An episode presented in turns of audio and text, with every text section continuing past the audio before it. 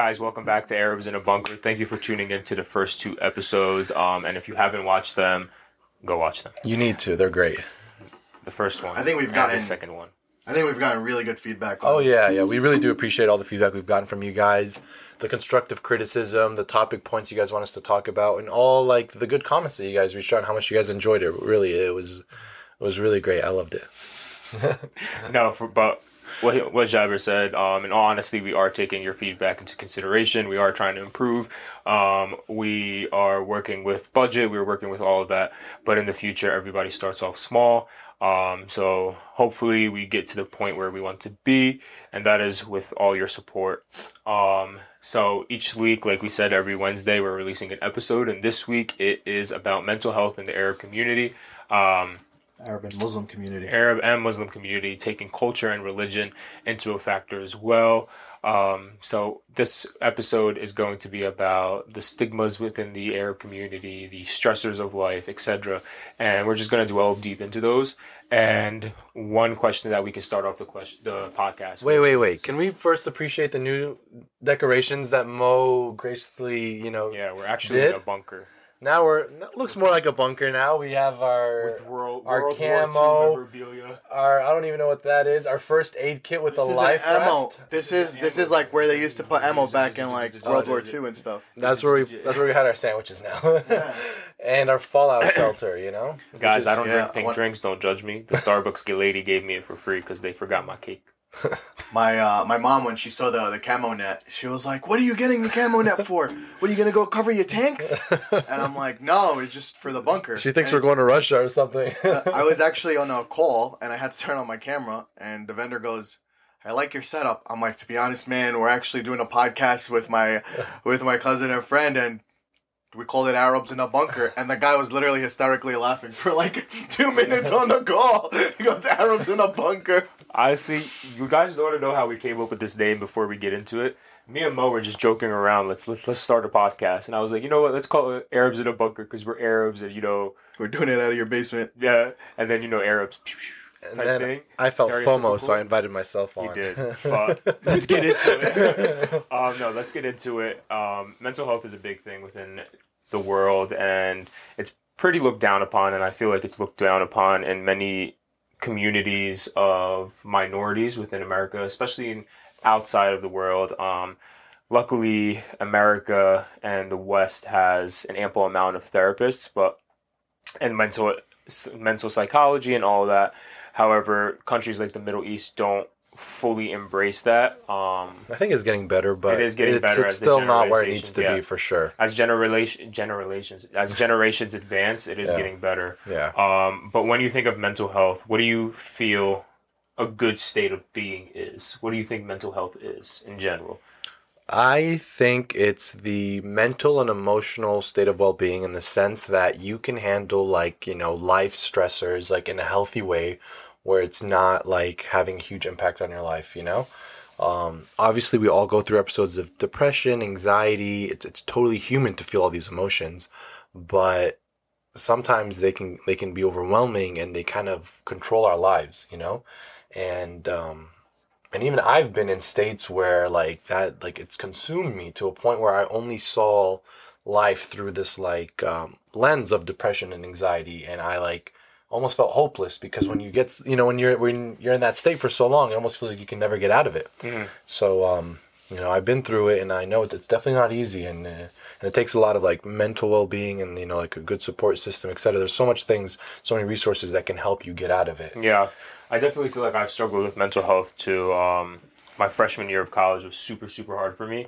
So it was like hard to make friends. I moved away. I went to Penn State, four hours away from my parents. And coming from an Arab household, that was like a big thing to leave your house. Oh, yeah. Um, my mom didn't talk to me for a month because she was like, "You're leaving." Um, so like I went through a big bout of dep- uh, like sadness and depression, and I stayed to myself. Um, so I feel like everybody goes through a certain period of time where they experience some type of mental illness, um, and it doesn't necessarily mean diagnosable. And that's the issue we're going to talk about today: is the normalization of mental illnesses. Um, I didn't go to a therapist, didn't go to any of that, so I let life take its toll and that is something we're going to talk about today as well about us as Arabs and minorities having a difficult time reaching out for help. Um, but also, also like mental health, like it's also your perspective on how you uh, you see like the world uh, through your lens, right? So like, you know, essentially like you know, if you have like a negative perspective on everything that's going on, it's going to affect your mindset, right? It's like, you know, if, if you if you want to really, really, really, really sit down and take care of you know your mental health, you need to start with your perspective and mindset of the world and, and, and people around you and all that stuff to kind of help you push forward, right? Like, so if you're going to be negative, you're going to stay in that depression cycle uh, overall, right? That's that's the way I see it. So if you're positive, you're starting to create those positive reinforcements within your life and kind of cause that snowball effect of yeah, of course, you know, things you know working your way. But the thing is, like, um, it's like you sometimes you can't anticipate like some sort of depression. Sometimes things happen where you make you sad. You know, like you know, loss of a family member or just I don't know anything. Anything can you know. I can name a million things that can make us sad, and then that can also become become a snowball effect of more and more depressive things. You know, sometimes our life isn't made for us to like take a few days off mental health days because like you, something happens, you become sad, you fall behind on work, stresses you out. It just becomes this snowball effect, and you know, and it, it it's really hard to get out of after a certain point. Like I said, so. um and that's why it's important to have good coping mechanisms, support Absolutely. system, and then obviously if need be, seek professional help. So let's go into that. Actually, let's do. Let's talk about our coping. coping, coping mechanisms. Um, well, let's first talk about like give give a good example of when you went through something, so we know what you went through, and then how you cope with it. I'll. I. I'm going to talk about like, generic coping mechanisms in terms of like issues. Like no, no, no. Mental... First, like you, you brought up the whole college thing. What did you do uh, freshman year? What did you do to make yourself? Uh, Nothing. You know?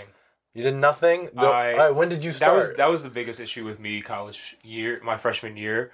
Um, I actually got to the point where I was like having suicidal thoughts and just very like di- disgusted with my life um, in general. And I feel like that's what drove me to be a full year of just sadness and always.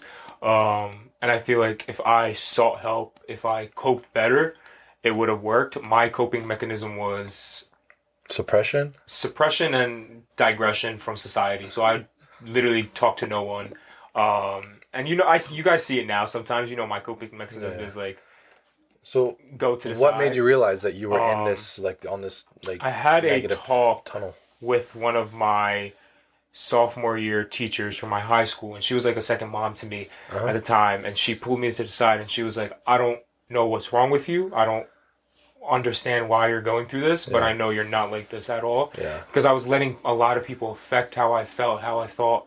Um, I lot of, I let a lot of people like make me feel less than I was. Mm-hmm. And then when I realized that, that's when I was like, all right, I got to snap out of it. Yeah. And then I moved into sophomore year, and then I had a whole new perspective on life. I met new friends. I met friends that I'm best best friends today. Yeah. I reconciled with my best best friends that I'm cool with today. Mm-hmm. Um, and it was just it's hard because of so many people coming to a new place and everybody's trying to compete. Everybody's yeah. trying to make yeah. friends. No, everybody's totally whatever. Yeah. Um, so it's just that perspective of someone pushing me down and saying, "I want you to understand that you are more valuable than you think." You I wouldn't say pushing you down. I think it's picking you up. Yes, uh, yeah, picking right? me up. It's, it's the perspective in that down. moment. In that moment, you were down, you know, and then once that person gave you that insight, you're like, holy shit.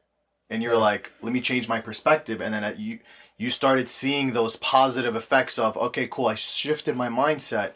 This is where I go. I'm not saying it's easy to do that. It takes, you need to be, have, you need to have the will of saying, acknowledge, first of all, it's like, there's like, there's like steps that you need to take, right? It's like, acknowledge that you're going through something, right? Once you acknowledge you're going through something, how are you coping with it, right? Like, mm-hmm. you know, realizing, okay, am I, is that my coping methods, healthy? Is it helping me getting to getting out of this cycle, this vicious cycle that I'm in?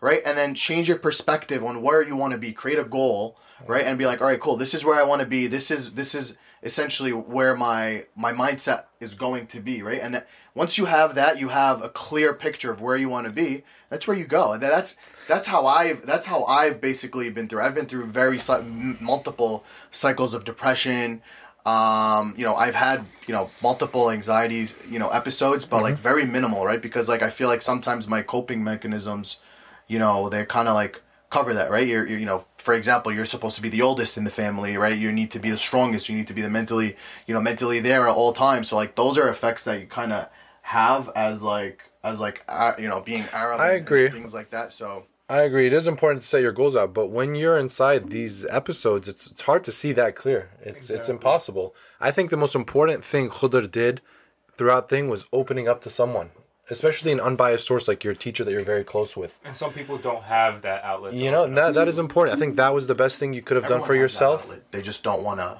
They don't want to acknowledge. What do you mean? Which outlet? So like pe- he mean what he means like people no not a lot of people have that person that they can talk to. They do. A lot of people don't. A lot, No. but I, I think a lot of people do, but they try to say they don't because they don't want to go down that route. Like some people are No, afraid. I, I generally to do get think some that. people do not. Yeah, I have- disagree. I definitely feel. like No, there's some people who really do like. Um, like I'm blessed to have a lot of people I can open up to, but not everyone is like that. Where they have like sometimes even their own family, they can't really help them out, or they they don't have that many friends, or etc. There's a lot of stuff where Um, I think it's getting easier now as generations grow up, where people Yeah. are understanding what mental health is, and like, like you said, people don't have that family, and especially if you come from a household that doesn't believe. in Yeah, mental health exactly, illnesses, yeah. it's very hard. It's hard go to open up to someone, parents and yeah. say, "I'm depressed." exactly, and that's why it's important you guys are right. to use like a professional source in that sense, mm-hmm. like a somebody like a therapist, which is, which we know we'll talk about later how like to get access to one and how maybe that's not the easiest thing. But if you if you feel like you know you're going through something and you don't have like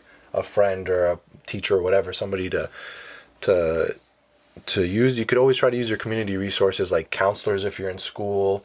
Um, to give one example, uh, in med school, actually, I've never really talked about this before, but I went through like a mental health phase like during my the second half of my first year, where I went through these like crazy bouts of anxiety, and I and I felt anxiety before, but never to this level. Like I used to never have exam anxiety. I like started getting anxiety before exams. Even became socially anxious, which is like so out of character for me for like I'm talking about for a long period, like weeks, months, months at a time, and eventually I was so fed up with it.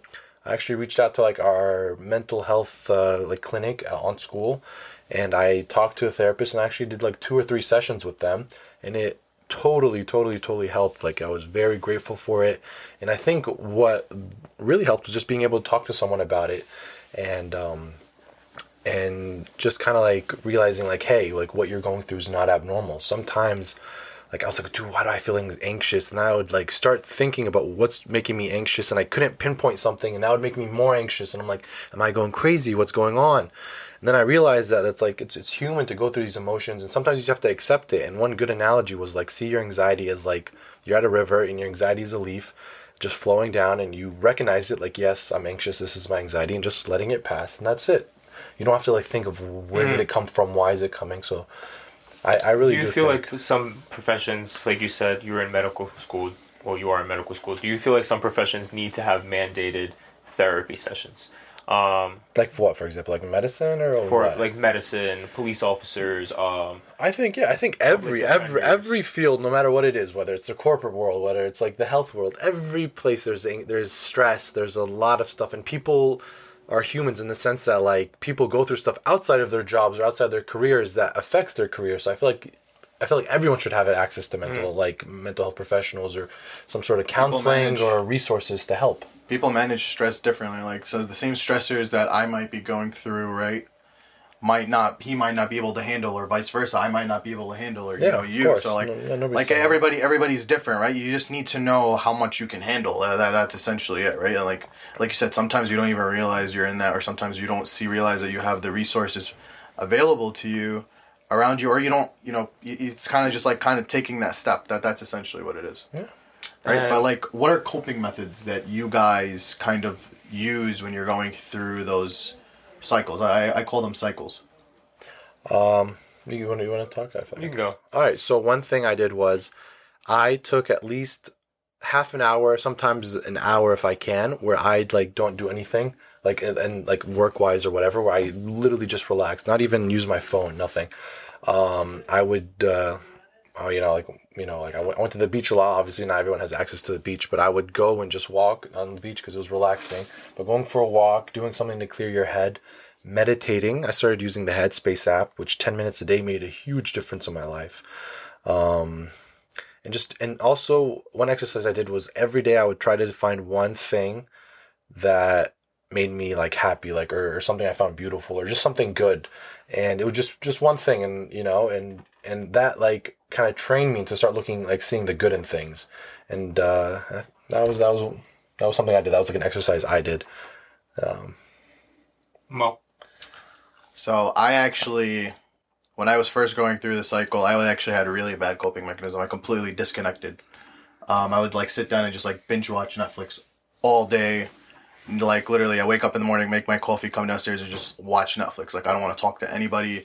I started um, even overworking myself. Like let's say I was at work, I'd like overwork on purpose to kind of distract myself. Yeah, so Um, both those Netflix and overworking, both are coping mechanisms. Those are more like like suppression, just distractions. Well, yeah, that's Yeah, kind yeah. of basically like yeah, yeah, no. in my head in that moment. oh, yeah, that, that's how they like, were- You weren't thinking about it, but you weren't working on them either. Yes. just like, I'm gonna move them aside in my head. Yeah, Exactly. Yeah. So then eventually, um, you know, I, I reached out to a friend, you know, did a program. It, was like kind of a spiritual coach almost. Mhm. And, um, and we'll talk about that later down the line. Um, and kind of like what we did was we kind of implemented a routine, right? It's kind of waking up early, you know, getting, you know, meditating, reading a book, getting those things done. So by that time you're ready to go to work, you've already kind of cleared your head. Um, even downloaded Headspace, like you said, and kind Oh, yeah. of just Great like app. that 10 minute was kind of a way to kind of just like clear your head, manage your thoughts, and kind of like in the beginning when I did it, my mind was all over the place. It was insane. And now, like, kind of now it's like, okay, cool. When I do it, first minute, they're kind of all over the place. And now I kind of just like level out and I'm there and I'm good. I'm, I'm calmer. And then, like, throughout the day, I'm feeling good about myself. Um, and then another thing was kind of just trying to get back into the gym, right? Like that, that exercise. Exercise is always Like, you good. know, you, that you have, it's kind of like that, that whole mind, body, soul situation Yeah. of kind of like connecting those three and just hitting all those three are kind of like balance out your lifestyle overall. Yeah, exercise is always good. doesn't always have to be the gym. Just even going for a walk, Mm-hmm. anything. It's it's it's it's really good for you. Are you still doing any of those today, Mo? Yeah, absolutely. Good job. What about you, Khoda? I have the worst coping mechanisms of everybody here, to be honest. Khoda just tweets out his thoughts and that's it. No, I definitely am a suppression type person. Like I suppress everything, um, and then it blows up, and then it's like, all right, it blew up for a day. I'm fine. Back to my regularly scheduled programming. Um, and I think it's because I went through so much mental health issues throughout my life in terms of my family, my grade school. I was very like bullied. I don't care. I say it bullied, and um, then I, you know, the notion of hurt people hurt people. Yeah, I started becoming a bully. bully. Yeah. So I in and my first and second year of my high school, I was the one that's always attacked. I went to a new high school. All my friends from my grade school went to uh, Catholic school at next to our my Catholic schools because I went to Catholic school and I had no friends. I was going to a new school, so I was like the new kid. I was bullied, and then sophomore year, it was like, all right, hurt people, hurt people. I'm about to hurt you. So I became the bully. So junior and senior year, no one would mess with me because I'm about to clap back at you. And then freshman year college, like I said, now I'm the new kid again, and like I feel like the odd one out. And then it was hurt people, hurt people.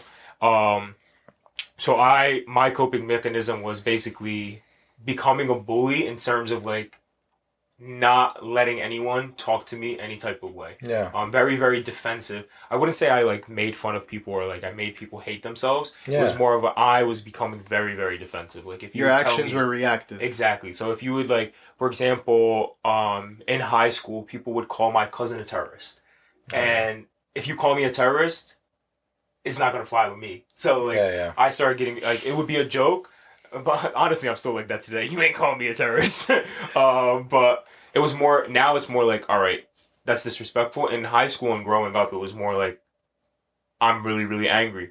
So towards my junior year, then I started understanding that I can't be. I have to let the anger go. So that was a that was a coping mechanism for me. Like understanding, like I have so much built up Yeah. anger from growing up, having family members who used to talk shit behind my back, um, and then now want to be my friend when I know you used to talk shit behind my back. Like you know what I mean? Yeah, yeah. Um, so it was like those coping mechanisms. It's like forgive and forget. I y'all know this. I don't really forgive. I just forget and don't care about you no more. Yeah. Um, I'm very like a drop and go type person. It's not more of a I'm holding grudges. Um, it's more of a you have nothing to do with my life anymore, so I'm dropping you. Um, so those were my coping mechanisms in terms of like suppression and avoidance. Um, and then I started working on them in terms of like, I'm not upset. I'm not as upset as I am. Um, just like continuously telling myself, count to 10. If I'm still mad after 10, okay, count to 100. And I started implementing that a lot, like counting to 10. Um, and sometimes I'd have to count to 100, and I'm like, all right, I'm not really upset. I'm over it. Um, so a lot of things now, it's very, very logical thinking instead of emotional. Um, I started thinking more with logic than emotion, um, even though emotion and logic go together.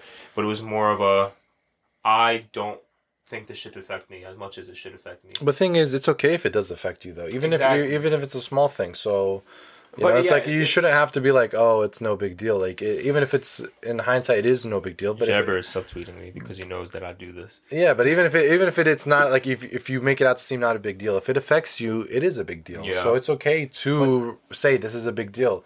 You know, you shouldn't have to talk yourself out of it. You know. I, I think that's like I do that a lot, and you guys know this. I did like with friends. I am not confrontational with friends because I'm like, you know what? I'm upset. I'm upset. I'm upset. I'm upset. I'm upset. I'm upset. About to blow up. so what I do because Khudr's like Khodo, that. Khodo would go three months not talking to you and not telling It's- you what's going on, and then all all of a sudden he lets it out, and it's like you you could have just told me this three months ago, and we could have solved it.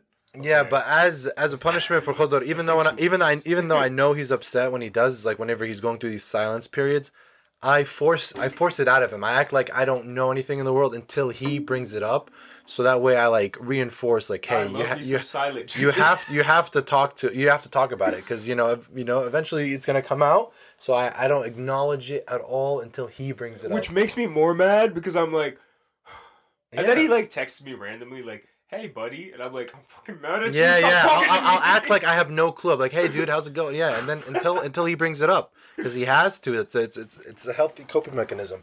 How come you've never or have you actually seek professional help, like talk to a therapist, since you and that's said that's you've been through part a lot? of it though.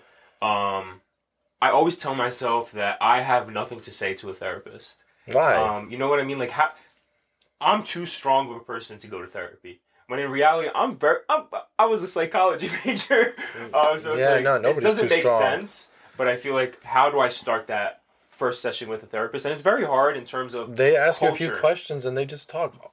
culture wise. Like, I want to find a Arab therapist to understand what I want. You go But it's very limited. shopping. It's very. It is limited. It is So, um, definitely very limited. Actually, these past two years during the pandemic were kind of like really, really, really tough for me, like mentally and overall. Like even like work performance, it was like I was struggling. I was literally struggling at work overall.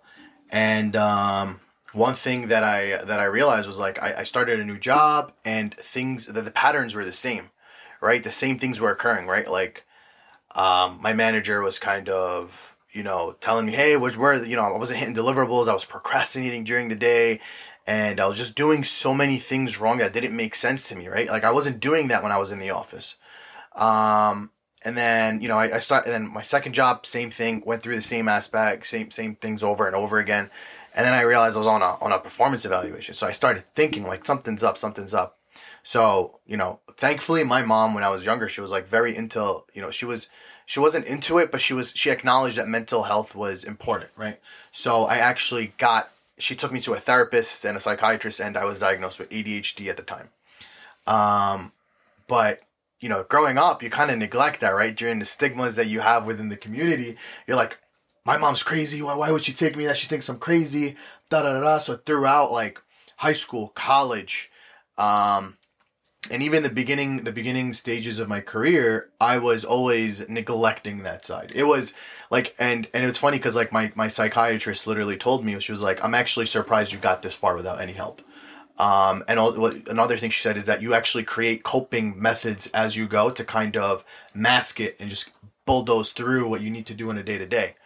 Um, you know, I was I was a C student, but if I did seek help the way I should have, I would have been an A student, hundred percent. Like I would have took the time to sit down, study, do all that stuff, and you know, not struggle the way I did during high school years and college. I struggled a lot in college. You guys know that.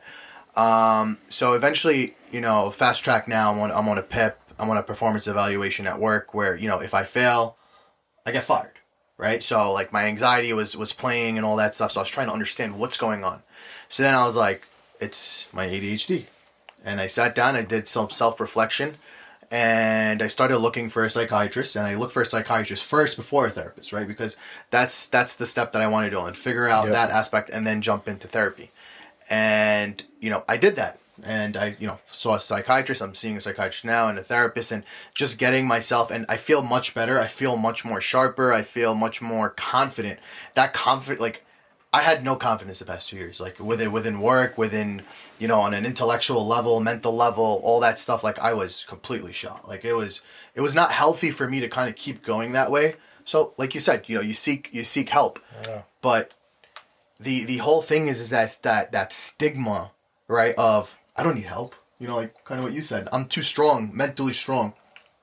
You you create that that image in your head that you're mentally mm-hmm. strong. Yeah, you're mentally strong. You're you're good, but like it catches up to you. You know, you, I you definitely feel like it, you, us too as a person, we're like everybody should get therapy. Therapy is the best thing in the world. And then when it comes to You us, guys don't do it. therapy, I'm like, I don't need no therapy Because, look- don't know what you're talking about. because it's important that you like realize and acknowledge like oh like there's something going on with Yeah. me but that just acknowledging it isn't enough isn't going to fix Yeah, the problem you have to take if you like action. like you know you acknowledge your problems but like you And have to you have to take action and It's it is hard it It's hard Super, super hard to take action. it is it is hard and help. and you know and figuring out what resource is right for you what exactly is going on um Yeah.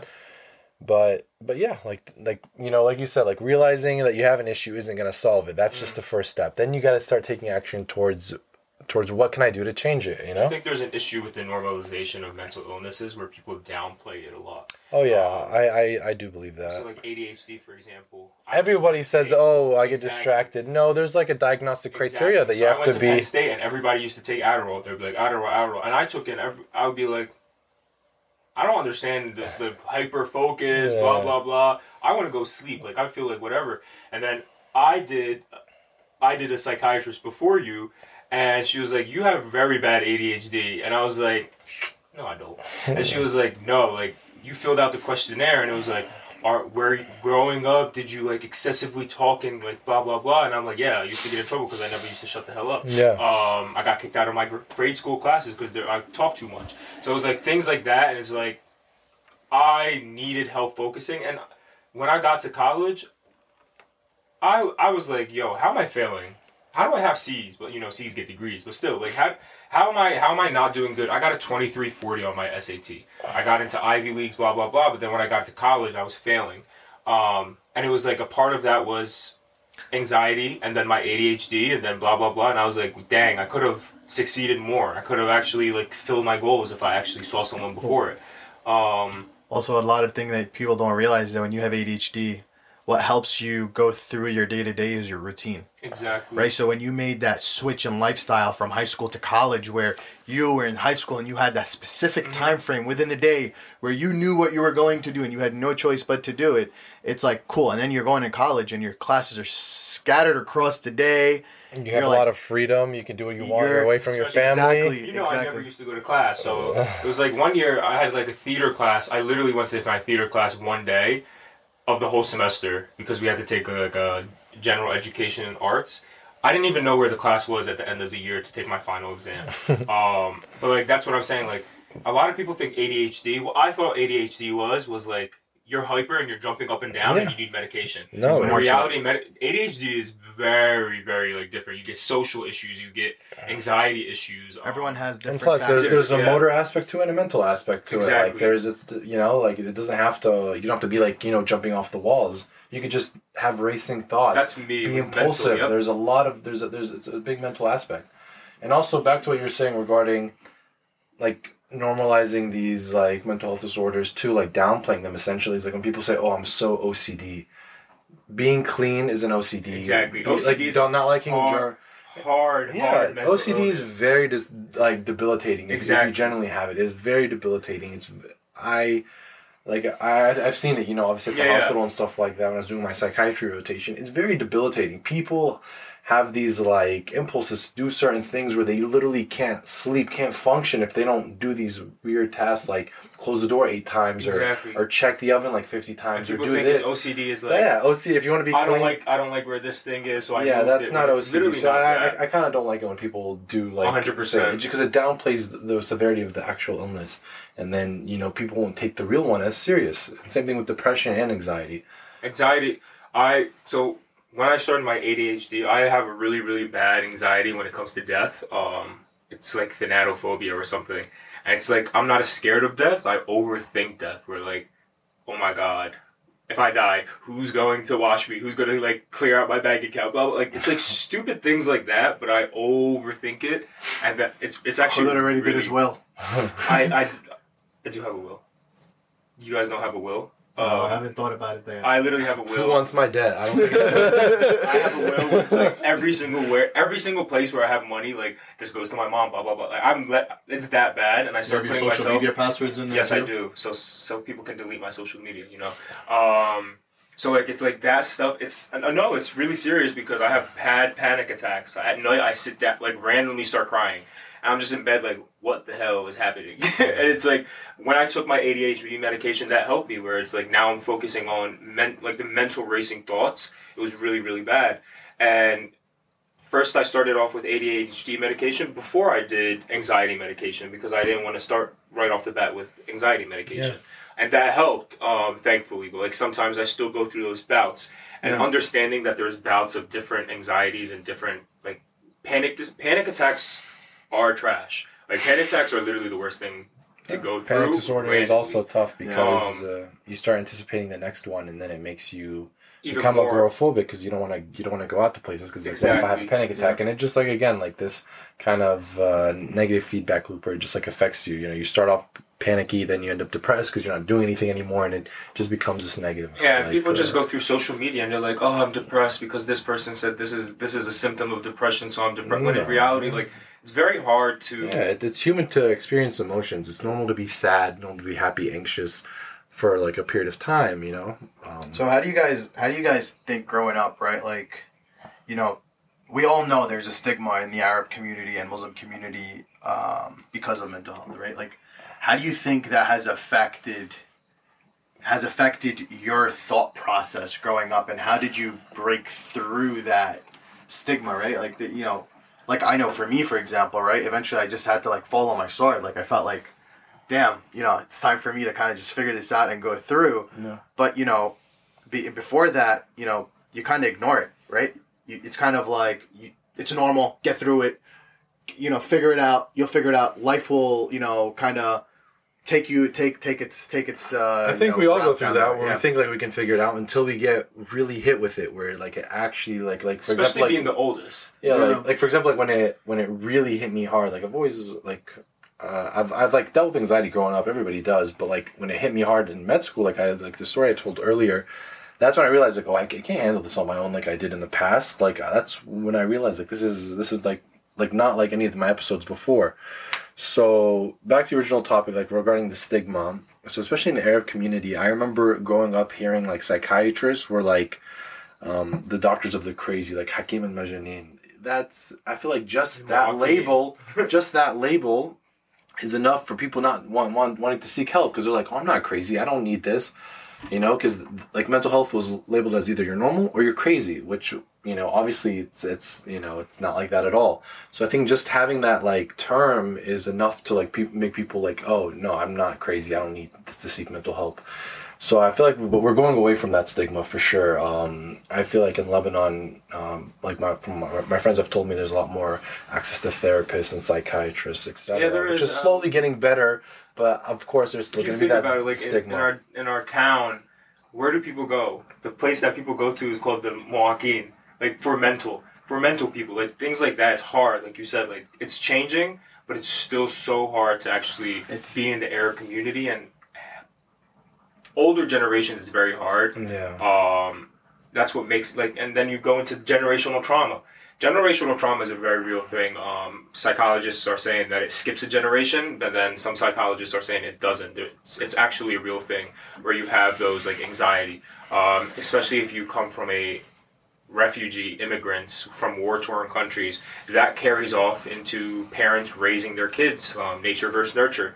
Um, like my mom had very very bad um, anxiety when I used to go out because she said, "Oh, I don't know where you are," blah blah blah blah blah blah. That's like generational trauma in terms of anxiety. So like she doesn't trust this country because she went through something bad back home.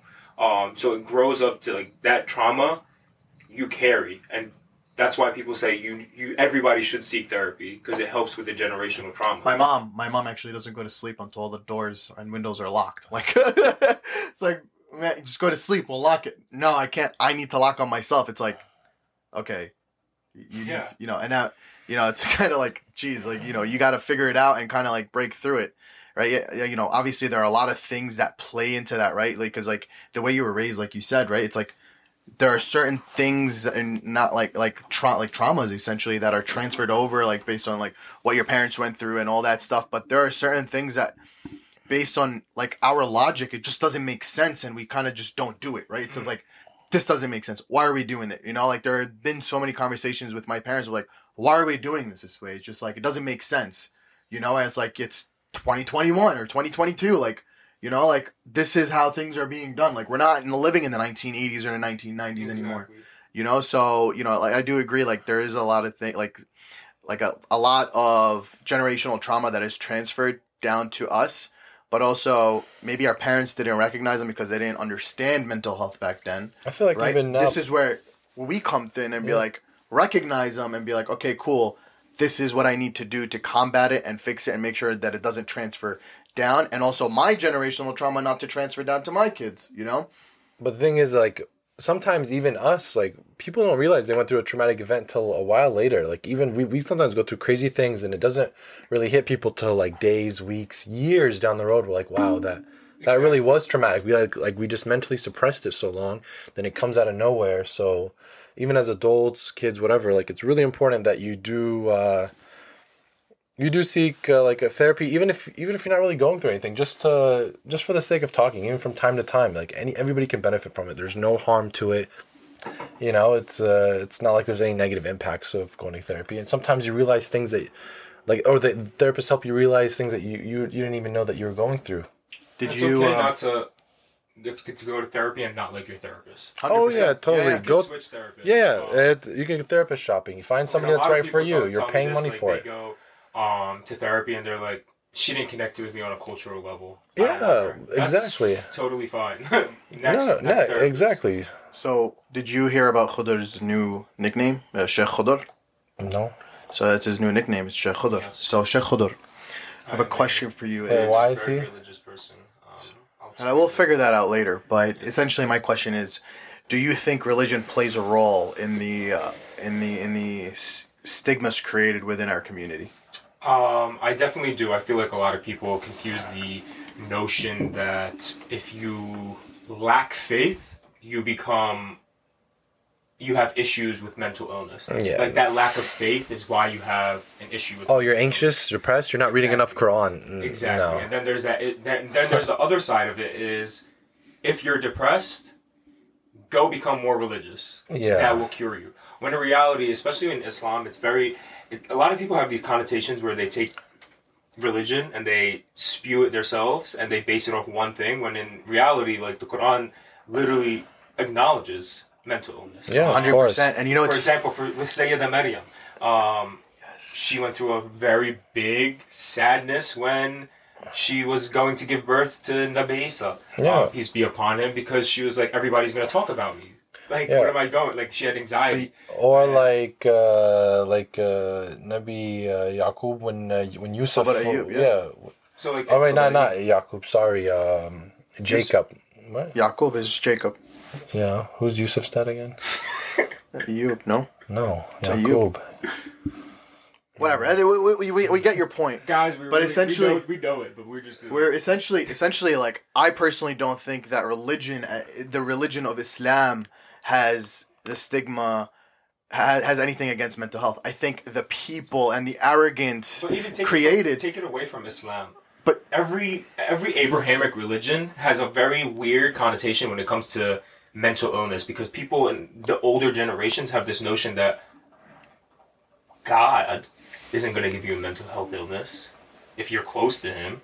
Hala, there that goes that goes into more deeper things in the religion of like free will and stuff like Exactly, that, but right? then- But what my, my point, what I was trying to say is, is that you know I don't think Islam has a problem with mental health. It acknowledges mental health. It's the people and the arrogance that throughout time people stopped studying the religion and they stopped realizing that mental health.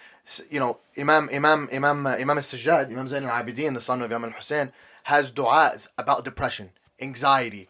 Uh, if you're going through certain things, like they're all there. Like Yeah. they, even though they didn't have so much knowledge at the time of how to combat certain things or the techniques learned that we. I wouldn't say that they didn't have they didn't have the knowledge. They definitely did, but they didn't have the techniques that we kind of have right now. Yeah. They still acknowledged it. Yes, and That's what I'm trying to say. Is People yeah. have the connotation that you have if you if you become religious, you're cured. No. When religion should be a part of your curing process. Yeah. So like I am going to wake up every day and um, Pray Fajr. pray Fajr. I am going to listen to the Dua Kumail every Thursday. Blah blah. That's something to help you. That's something to give you peace of mind. For like, for example, when I'm very like want to focus and I sit down, I listen to Joshan al Kabir. So like, it's like weird things like that that you think is oh, But it's but it's not for everybody it's either. not. It's not Yeah, it's not. absolutely. and it's okay. Like if you're if you're religious, sometimes like rekindling that connection with God can help you with your anxiety because you like you feel like you have like Allah's support again. Like And sometimes you create it. a It might- distance. It might cure you. It might, but it, it if it doesn't, then it's it's, yeah seek help. Like, if you- exactly. if you it think could be a catalyst to, Exactly. to help you, but it's it's not But the only way to do it. way. Yeah. But also another thing is what our people don't realize is that we have this stigma that if you see a therapist, you're going to sway away from your religion, Mm-hmm. right? Yeah, so it's funny. It's because I make was going, yeah. I was going through my with my therapist, and she was like, "All right, we need to create anchors within the day when you're procrastinating or something to kind of reset within within your day." Yeah. And she was like, "Do you have any daily meetings that you have that you can do something before or after? Do you have?" I'm like, "No, I just kind of started this new job. I don't really know." Yeah. And as crazy as sound, I was like, I have prayers. I'm like, I have the prayers that I can use as an anchor within the day. Like, it's crazy how we don't think about it, but though that salah that you have is like a mental break from from from your daily life. Take five minutes, sit down, relax. Because at the end of the day, salah is meditation, right? It's a part of meditation. It's an aspect of it. Take that day, you take that moment to sit down, relax, reset, go grab a coffee, come back and start your day again. Right? Is that no, people, you must pray. This is why you need to pray or you're going to go to hell. No, why? The thing is that we need to shift the mindset, like you said, the perspective of shifting over the like the, the the mentality aspect of religion if you do something wrong you're going to go to hell compared to hey Allah loves you let's do things because you know we love Allah or Allah loves us for that perspective you're shifting that negative stigma from the religion over to a positive aspect right Yeah. and that's what a lot of people don't realize is that the way you're taught the religion is a stigma in its own and that people don't realize is like okay let me shift my mindset. Oh sorry. Let me shift my mindset right? Like they say there's three types of believers right? The fearful believer who's always fearing allah. Mm-hmm. I'm not going to do those sins because that right? Then you have the merchant believer who says sits down and calculates you know what? Like there's a hadith that say hey I, if i do this i get a thousand blessings right? And he kind of has that transactional aspect to with with allah right? And then there's the one that loves Allah, right? They're doing things because of true intent, not true intention, but they're doing it because of love, right? And Yeah. it's crazy because, like, let's say I'm not doing things now because my mom told me, you know, if you don't pray, you're gonna go to hell. I'm doing it because I want to connect with mm-hmm. Allah. I want to do it because you know I want, you know, I want to gain those those blessings in a more loving aspect, right? It's kind of mm-hmm. shifting that perspective, you know, kind of like shifting from that negative that negative perspective of life and onto that positivity aspect that we need to kind of push ourselves through out of certain That's kind of you know like stick you know with everything in life, kind of like even religion, work, whatever. If somebody's like forcing it upon you, you don't want to do it. Like for example, like I'll be ready to clean my room, right? And then my mom comes in, clean your room. All of a sudden, I'm not in the mood anymore. I'm like, no, I don't want to clean anymore. Even though mentally, like before, I was ready to clean it because I wanted to, but now somebody's forcing it on me. Like, mm, I don't want to anymore. Yeah, I'm- I'm very you know what I mean? That's I'm how it is with everything, not just religion. Religion, Yeah. school, work, everything. If, if anything's forced, it just makes you less inclined to do it. You're like, mm, I don't want to do it anymore. Especially if you're like stubborn. Like Yeah. my mom forces me to do something, we're about to fight. yeah, um, but you made you made really good you points. did. Yeah. You know what's actually funny? The notion that I grew up around. Um, thankfully, it wasn't my family, but it was like a lot of like extended family of people saying, if you commit suicide, you're going to burn in hell. There's no such thing as depression. There's no such thing as people Yep. killing themselves because of depression. They just do it because they're bored. And I feel like that's a notion that we're growing out of. Um, in terms of, like I don't believe that someone just because someone who committed suicide just because they're severely depressed because sometimes like depression is very very hard to get out of, especially if you don't seek help. So like that notion where it's like God's going to make you burn in hell if you if you kill Yep. yourself, but I believe in a forgiving God. I I- believe in a merciful of God, and like that notion that oh, that's what that's the issue right now when you're in when there's religion and mental health. People think that they don't go hand in hand when they should. When they should Yeah. make you love your religion. Your religion should be telling you to I- go seek assistance, and a lot of older generations tell you the complete opposite, where you have no mental health if you Yeah. seek God. It's so it's so funny that you bring that up. It's because like if you look at the new generation of like you know uh, scholars like Islamic scholars that are coming out now, like Sheikh Jawad Qazwini, Sayyid Hussein Makki, you know, um, Sayyid Javad Shumali, Sheikh Nuru. Those are all people who no hold on seriously. Who are these people? That's because you're not there but like these are people that are literally using i mean like you're not there like looking into them. You're literally listening to ah, ah, Joshan al Kabir all day. But what i'm trying to say is that they're they're they're using they're using they're showing us the religion from a spiritual aspect right? Of how to connect on a more loving basis which we kind of didn't have when we were growing up right? And it's kind of they realized hey this is what we're missing in the you know growing up in the west and this is the things that we're kind of clashing within our own minds right? Let's be real you know you're, you're when you know your parents are immigrants you're growing up here you're having that mental crash in the middle of which side am i going to go with right? How do i fuse both cultures together? And you know I, I like these you know these new scholars that are sit out here talking about these certain aspects and techniques. They're talking about techniques of how to combat certain things within the day to day right How- to be real one of the things that before i before i started therapy i was doing a spiritual warrior program with Sayyid Hussein Makki. And that kind of like he helped me implement the routine on a day to day kind of get me back on track to where i want to be spiritually mentally physically you know all that stuff. And you know things you know if you don't want to see a therapist reach out to a spiritual coach or even a life coach it doesn't have to be religious right it could be a life coach that can Exactly, help you- routines are so important within within within your day-to-day life because it creates structure within your mind not within your day but within your mind and that's what people don't realize So, do you think that's a healthy coping mechanism as a whole, though? If you actually have a real mental illness and depression, like seeking a spiritual coach is, like we No. just said. no no no definitely no. not. Definitely, And I have a therapy is number issue- one. I have You a know, big issue with people who that goes back to your point of normalization psychology graduated. I'm a psychology major, bio, like whatever. I'm. If you tell me to say something to help you with assistance, I'm an empath. So like you guys know this. People come to me, tell me their problems, and I uh, like feel it, and then I'm like depressed, whatever. But I can't sit here, and I will never sit here and tell you. I will give you advice in terms of like what I think you should do, but I wouldn't tell you like you're depressed, you need assistance, blah blah. Like some people have this notion that I'm a psychology major, so I can open life coach classes or blah blah blah blah. I read a lot of books, and I feel like that goes against the connotation of people. Like some people say, you don't need a therapist. Um, that's cool though. If he's if you have a if you have someone who's putting a platform where oh I have a psychology background and I can sit like give you some advice, Yeah. but you should seek a therapist. yeah, like, or like seek some a professional, say- somebody who's certified Exactly, in like yeah. Uh, you know, in like cognitive behavioral certified. therapy or whatever, Exactly. whatever it is the treatment that you need. Obviously, different things in life need different things. Like, for example, if you're severely depressed, like a life coach isn't going to do much for you. You Mm-hmm. have to go, you know, you have to go treat the depression first. You got to see what's going on, like through proper Yeah. therapy, proper medications, And don't be etc. afraid to call out these But individuals that was an who are giving no. you advice Yeah. when they should be certified. They should have went through the schooling. Psychiatrists, like that's medical school. Yeah, psychiatrist, medical exactly, school, uh, psychologists, exactly. you know, like usually masters, Graduates and they get certificates and. PhDs So, like, and stuff. if someone's sitting here giving you advice about therapy and all of that things that people need to go through school for and get extensive extensive background in call them out don't be afraid to be like i think that you're helping me out yes but you shouldn't take the place of a psychiatrist Yeah, absolutely but let's say those people are actually in everything and everything in life. You don't want like Exactly. like I don't like you wouldn't want me performing surgery on you. I'm a medical student. Like like I haven't been trained in Yeah. you know this stuff. Mm-hmm. You know, obviously until somebody gets to the level of where they can actually give give Hundred percent, but people are also in school to get to that point, right? Like, Yeah. so Yeah. they're learning those things and they're sharing that information Exactly. with you. So, like like if it's a person that's not even like that's not even their career choice, I'll be like, okay, something's up. But if there's there someone that's like actually that's their unwanted goal, opinion. that's their goal that they want to get to at the end of the day.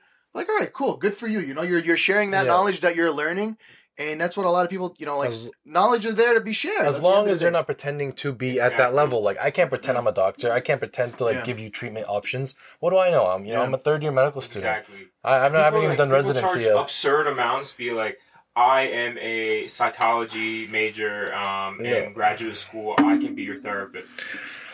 So- No. All right. um, call those people out. Don't- You guys should seek actual assistance. That's like a big thing. If you think that you are going through something that's huge and you think you're having depression and anxiety, Yeah, of course. you need assistance, I definitely, my opinion is seek those people who can help you and have the background. It's nice to have someone, oh, I'm studying psychology, but I would never sit here and tell you I can Yeah. help you with So- your therapy. Do you think do you think it's easy to get therapy within the Arab community? So I think that uh, access to mental health is there's a lot of barriers. Obviously, insurance is the thing because you know you got you got to be paid for it. Not all insurances cover it, which is very annoying. Uh, so it's like a financial thing. Also, finding the right one. Like you want somebody you can relate to, whether they're Arab, Muslim, wh- whatever it may be. Whatever you want somebody you can relate to doesn't necessarily have to be, you know, Arab or Muslim. But you want somebody relatable. So you have to do a little bit of therapy shopping, therapist shopping, I should say, until you find the right one and then just having access just having access to that is also tough like but i feel like there are ways to do it whether it's through your school through your job through your community there's a lot of like social workers and stuff like that that can help you it just depends on you know what you need You know what I realized is that the stigma within our own community has prevented our own community to have its own psychiatrists and its own therapists. I, I it was so hard for me to find a Muslim or an Arab uh, psychiatrist or a therapist. It goes so hard. So I had to go with the you know not you know, kind of go with with with the alternative of going to a person of color. You know, like my therapist is is Hispanic. You know, she should kind of understand some of the cultural differences that I go Yeah. through on a day to day. You know, but that's like I I- I truly believe that the stigmas within our community has within mental health has limited our growth about that aspect, right? Like, for example, if you're going to medical school, right, and you know you want to become a surgeon, right? Your or your parents want you to become a surgeon, let's say, right? But you end up going down that route, and you go become a surgeon, and you're not a good surgeon. But essentially, you could have been a better psychiatrist and benefited the community because you were actually interested in psychiatry within your That all comes down to- you know what I'm saying? yeah. It's that like the, the stigmas within the community. It's like preventing us from growing because hey that's uh that's a taboo. Yeah. Mental health is a taboo. No it's not. Those are certain things that we should be growing in and that's what makes us as a community grow and flourish and that's what people don't realize. Yeah. Um, do you guys have anything else you want to say? Um, let's do just a wrap up of advice. Mind you, this is not advice that we're giving people to help you with mental illnesses, but advice that we went through or what we, we do, or talking points in terms of understanding the actions to take. And so we can wrap up. Um, but one thing I want to say that we are a Arab Muslim podcast and Arabs in general.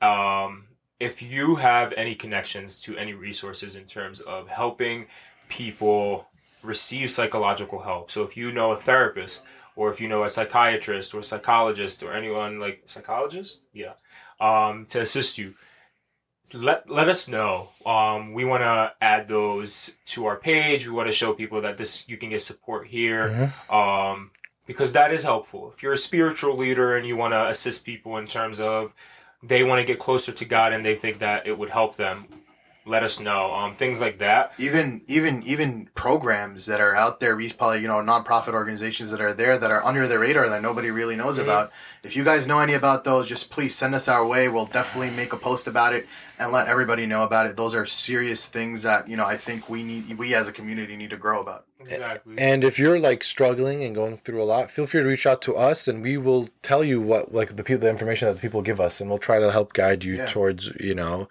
towards a solution for what's Don't going afraid on. of us. We're Yeah, no. very good. Feel free to DM us or whatever you guys want. We're, Um, we'll be more than so happy to help. what are what's advice that you kind of would relay from your from your aspect of like things that you've went through and how do you think you can like I got you, I relay got that? yeah Uh, like I said, it's totally human to feel emotions. It's nobody's going to be happy their whole lives, but also no one's going to be sad their whole lives or anxious. Um, I know sometimes when we get inside these depressive and anxious episodes, um, we think we're going to be stuck like that forever. We only see the future like that. We can't imagine anything else without this depression and anxiety. And I promise you, it's it's not always going to be like that. And you will get out of it, and things will be better as long as you take action. And you know, like I said, we're more than happy to help. And hopefully, this podcast helps you motivate you to to, to seek help. Um, yeah. Um, mine would possibly be just like, like I said earlier, like kind of just acknowledging what you're going through, and you know, kind of set a goal. Like you know, once you, it's gonna take a while for you to like realize that you're going through something, but the moment you do, don't let it. Don't just sit there. Um, just take that initiative and just jump on it and just be like, all right, cool. This is where I want to be. This is the goal. I need to get out of this lifestyle, and just you know help see myself flourish and build my confidence again. You know, those are one thing. That's one thing I'll definitely uh. Okay. And lastly, um, just remember that we as Arabs have. It's okay to go through a period of sadness. Um, in terms of a lot of our countries back home are going through things, and a lot of things occur. It's okay to be sad. It's okay to um, feel that pain that our people felt. Um, just remember that you are here and you are you have the resources to seek assistance. Um, and if you don't have the resources, if someone tells you, "Hey, I want to help," it's okay to say no. Um, it's okay to like take a step back. Just make sure that you reflect on it. Just make sure that you're saying, "Hey, um, I need to take a step back." Um, and it's okay to not be upset that you're not feeling the pain of your people. Um, sometimes I literally don't want to see anything about back home because it's just so much. Um, and it's okay to back away. It's okay to be like, all right, I need a pause in life. I need to get my mental state right. I know a lot of people are suffering. I know a lot of suffering is part of the world. Um, Eve took the apple. So it's going to be here all our lives. Um, and it's okay to take a step back just make sure that you're worried about your mental health and if you don't know it's okay to take that forward step in terms of i want to know if i actually am going through things. Um, so try not to self-diagnose yourself Yeah. with ocd depression anxiety disorder etc seek help and find the resources that best fit you. If you think that you need an arab muslim therapist try to find an Arab Muslim therapist. If you think that you just need a therapist, get a therapist. Um, mental And- health, everybody goes through it. I go through, I still go through it sometimes in terms of like very bad anxiety. It's okay. Um, you can be very euphoric. Like Jabber can be sitting here and check up on your friends um, and see what they're going through. If if you have a good friend group, sometimes the funniest one in the group is the one that's hurting the most. Um, so that's like a big thing. Like he can be jumping up and down for joy every day, and I'll be like, fine, he, he's happy, but at the same time, he's struggling. So just check up on your friends is my last thing Yep. from me, um, and check up on your loved ones. And it's okay if you need to drop family that is toxic, drop friends that are toxic, drop anyone that's toxic. or even social media, Exactly. etc. Anything that's like bringing a negative impact in your life, delete it or, or take a break from it. It's okay. Restart it because at Yeah. the end of the day, social media, the things that Yeah. you like and the things that you're Consuming, yeah, Yes, it consuming all it. affects us. Whether we, Yeah. uh, even if it's at a subconscious level, all the bad news we read, everything, it, it really does But affect not us. even that, but like uh, social media comes to a point where it's like whatever you're exposing yourself to is what you're going to feel. So re unfollow those pages that you know are not making you feel good, and follow the ones that are going to make you feel good. Like Yeah. that, that's what it comes down to. You know, Yeah. you you know, social media is a tool that's there, and you need to figure out what you want it to be at Yep. the end of the day. But uh, yeah, guys, thanks for listening. If you guys have any questions, Like, comment, subscribe, and everyone bunker. there you go. Yeah, and feel free to reach out. Feel free to reach out if you guys need help with anything. Thank you so can much. Reach out to me, guys. Bye. DM me.